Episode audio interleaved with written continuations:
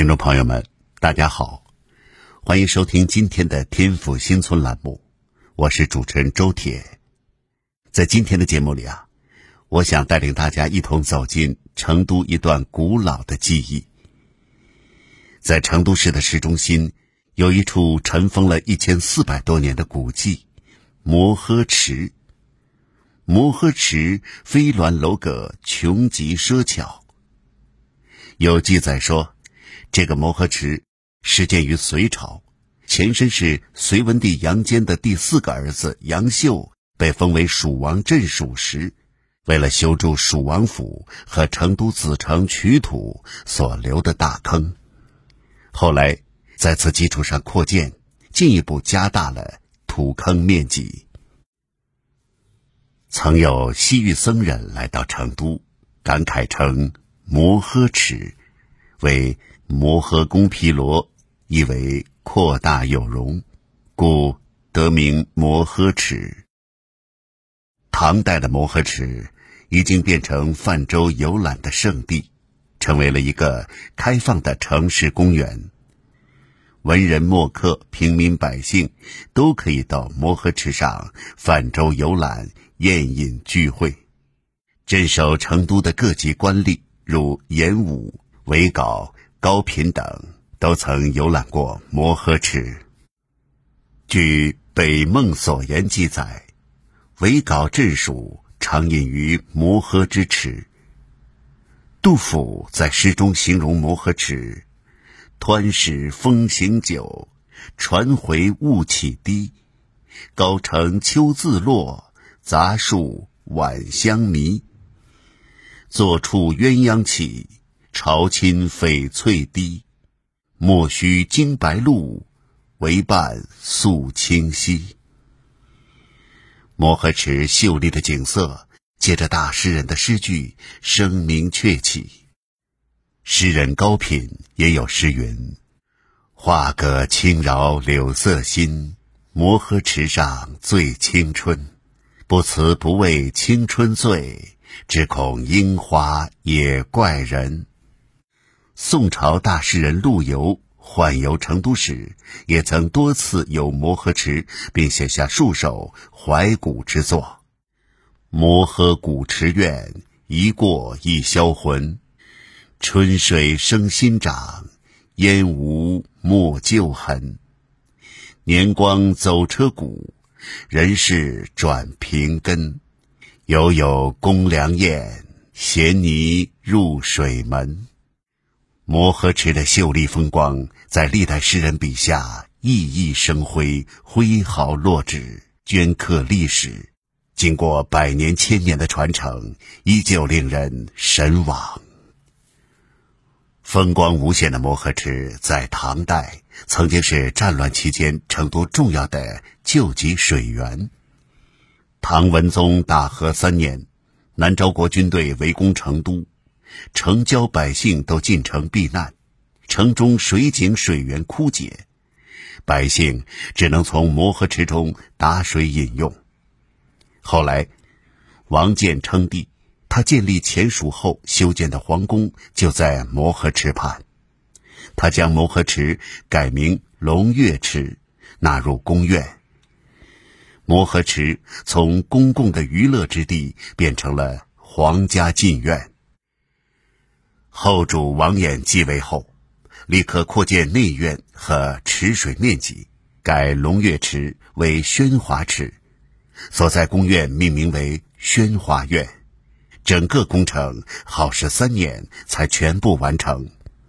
环池修筑宫殿、亭台、楼阁，有崇光、太清、延昌、惠贞之殿，清河、迎仙之宫，降真、蓬莱。丹霞移神之庭，飞鸾之阁，瑞兽之门，土木之宫，穷极奢巧。宣华苑极尽豪华，范围广达十里，青羊宫皆在宣华苑内。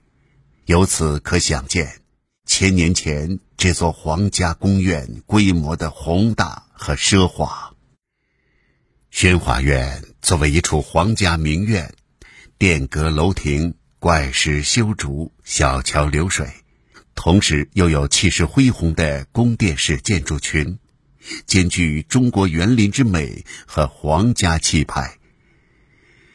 宣华院内栽种的牡丹、芍药、木芙蓉、海棠、栀子花四季次第开放，石榴、梧桐、樱桃各种树木常青，荷花、行藻在水中飘摇，这处皇家园林宛若人间仙境。前蜀亡后，宣华院遭兵祸焚掠，后蜀明德元年。孟知祥建立后蜀，仍然以前蜀宫为后蜀皇宫。孟昶继位后，将湖面再次扩展，龙月池又改回摩诃池。孟昶是后蜀最后一位皇帝，一共在位三十一年。初登大宝的孟昶也有着雄心壮志，他惩奸除恶，勤政有才，执政的前期。称得上是一位明君，但在执政的中后期，宋史用“专事奢靡”四个字概括了这个阶段。孟昶命人在河池边修建水晶宫，作为避暑之地。大殿三间楠木柱、沉香洞、珊瑚窗、绞纱帐、青玉枕，赛过人间天堂。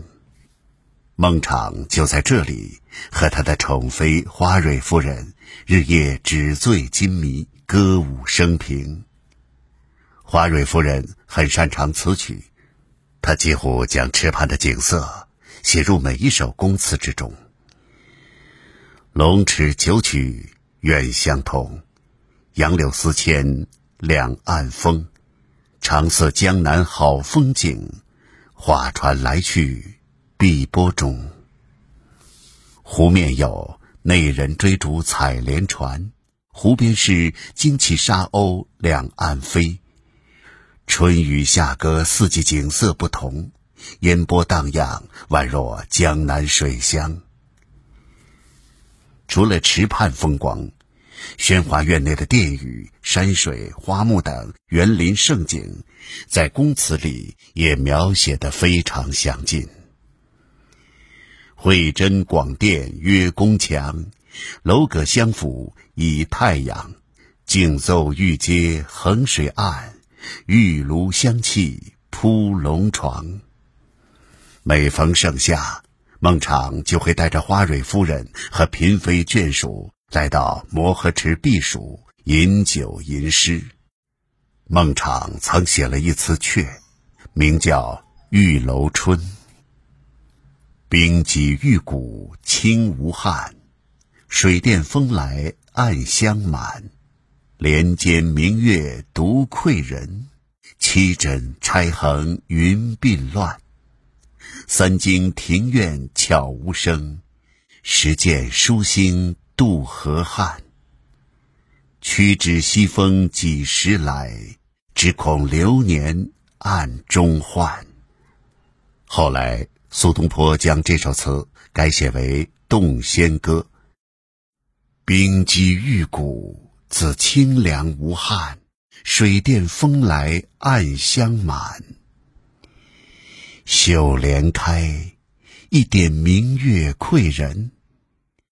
人未寝，七枕钗横鬓乱。起来携素手，庭院无声。时见疏星渡河汉，试问夜如何？夜已三更，金波淡，王绳低转。但屈指，西风几时来？又不到，流年暗中偷换。时至今日，人们只知苏东坡的《洞仙歌》。却不知孟昶的《玉楼春》了。曾经的繁华无两，如今早已荡然无存。昔日的盛景，只能在文人墨客的诗词中窥探一二。我们唏嘘摩诃池旧日的繁华，也感叹时光易逝，物是人非了。好的，朋友们，今天的天府新村节目到这里就结束了，我们下期再见。